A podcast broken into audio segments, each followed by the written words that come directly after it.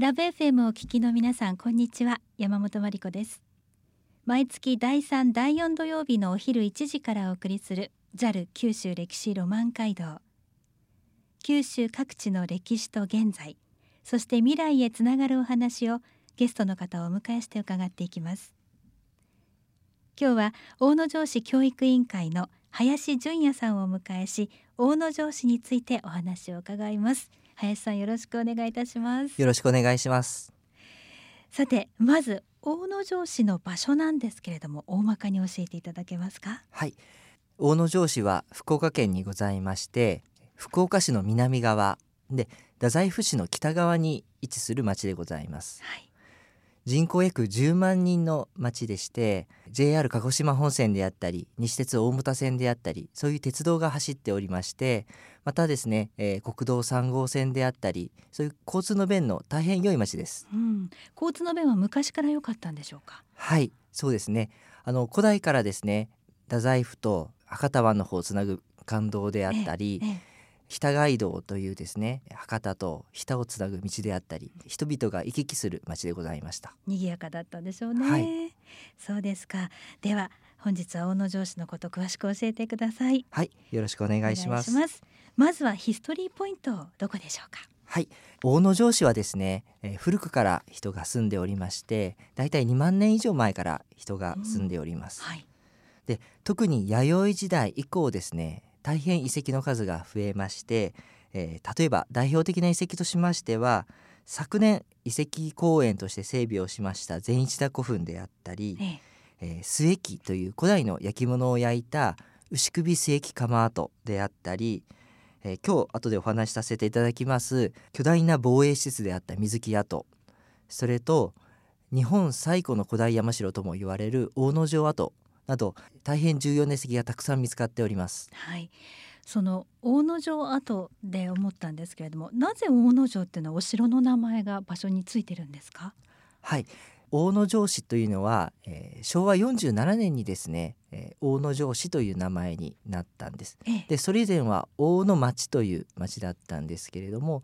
大野町が市になる時にですねその近くにある山城を町のシンボルとして大野城市という名前になりました、うん、えー、大野町の前は大野村でもあったんです、ね、はいそうですね。明治22年に大野村ができました。そうですか、まあ、そういう歴史をたどってきてる今の大野城市なんですね、はい、さあそれでは、えー、今日は水木跡と大野城跡について詳しく教えていただけるということですけれどもそもそも水木っていうのは、まあ、防衛施設と先ほどね伺いましたけれどもどんなものなんでしょうか？はいえー、水木がですね、えー、作られましたのは、えー、今から約1350年前になります。はい、で当時ですね、えー、これは日本だけの問題はなくて東アジア全体が、えー、争いが多い時期でございまして、うん、えー、朝鮮半島ですね。で北側にあった、えー、高句麗という国。で真ん中側にあった、えー、新羅という国。南の西側にあった、えー、百済という国3カ国がですね、えー、対立して争いを繰り広げていました。はい、でまたですね中国には唐という大きな国があったわけですけれどもこの新羅と唐が手を組んで、えー、百済という国を攻めます。で日本はですねその百済という国とすごく仲が良かったもので、うんえ百済が、えー、攻められてですね西暦660年に滅んでしまいます。はいでそこで百済に残った人たちがもう一度国を起こそうということで日本に支援を求めて、えー、西暦の663年に、えー、日本が援軍を送って朝鮮半島で戦争が起こります。はい、それがですね白村江の戦いというものなんですけれども、はい、白い村のまあこう陽子港の港ですよね、はい、はい、この戦争でですね日本が負けてしまいます。日本が次に恐れたのは新羅とか党から日本が攻められるのではないか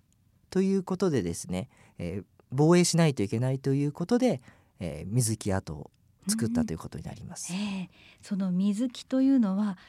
まあ、お堀があって土がこう盛られているというそういうものですよね。はい。あ実際にその防衛施設を作って攻められてきたんでしょうか？はい。えー、実際にはですね、えー、白木と、えー、唐の軍は日本に来ませんでした。あというのがですね白村江の戦いの後数年すると白木と唐とまたこう仲良くなってきて、え交流が行われます。そのためですね戦争にはならなかったわけですけれども実は、え1回だけ戦場になったことがあります、はい、それが鎌倉時代なんですけれども、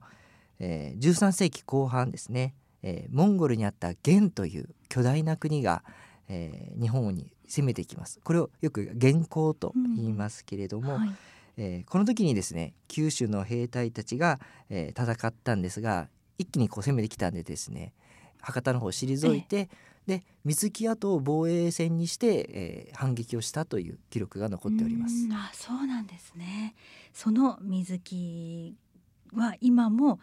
ちゃんと分かるように残されているんですよね。はいそうですねそれがすごいですよね。はいうん、今はこう緑地帯みたいに上から見るとまあ、そこがだけ緑に綺麗に分かれているのが分かりますよね。はいそうですね、うん、あの土塁というですね土を、えー、持った跡があるんですけど、はい、その上には木が生えておりますのでそれが約1.2キロ続いておりますので、うんうん、高いところから見るとちょうど平野を横切るようにですね緑の帯が続く形になります。今でいうとどこからどこまで続いてますか？はい。大野城市でいきますと下織、はいですね。それと、えー、太宰府市でいうと吉松という地区からですね、それが西の端で、はい、東の端は、えー、太宰府市の国部というところにつながっております、うん、上から写した絵はがきなどではとっても綺麗ですもんね、はい、JAL 九州歴史ロマン街道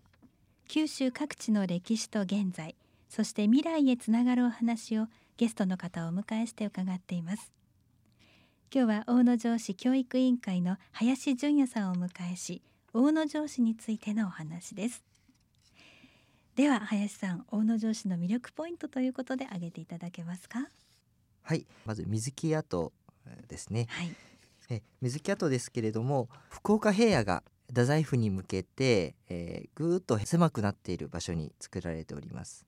土を積み上げて叩きしめて作った堤防ですね。これを土塁と言いますけれども、えー、これがですね高さ約10メートル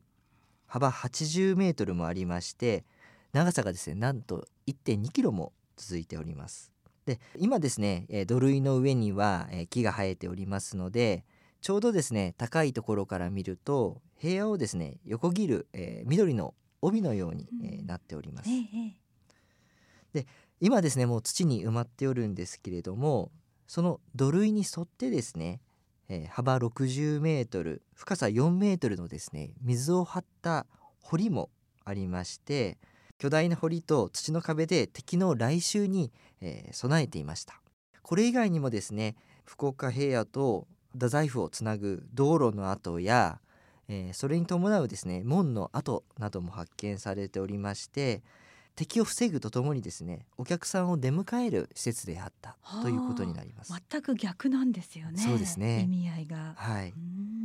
で、えー、もう現在ですね堀は先ほど言った通り、えー、土に埋まっておるわけですけれども土塁自体はですね1350年間ですね、えー、守り続けられておりましていつでもその姿を見ることができます。えそこは普通に散歩することもできるんですか？はいそうですね。あの大変ですね。たくさんの方がよく散歩されていらっしゃいます、はい、えー、水木跡にもし外からいらっしゃるんでありましたら、えー、水木跡はですね長さ1.2キロもございますので、えー、素敵な見どころがあちこちにこう点在をしています、はい、でまず車で来られる場合は県道31号線という道ですね。福岡市から筑紫野市の方に抜ける道なんですけれどもこの道沿いにある、えー、水木夢広場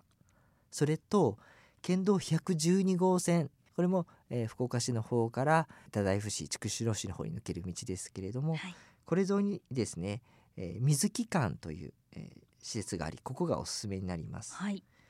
で水木夢広場は水木跡の西の端っこにありましてここに車を止めてえー、解説看板などを見ながら、えー、ゆっくりと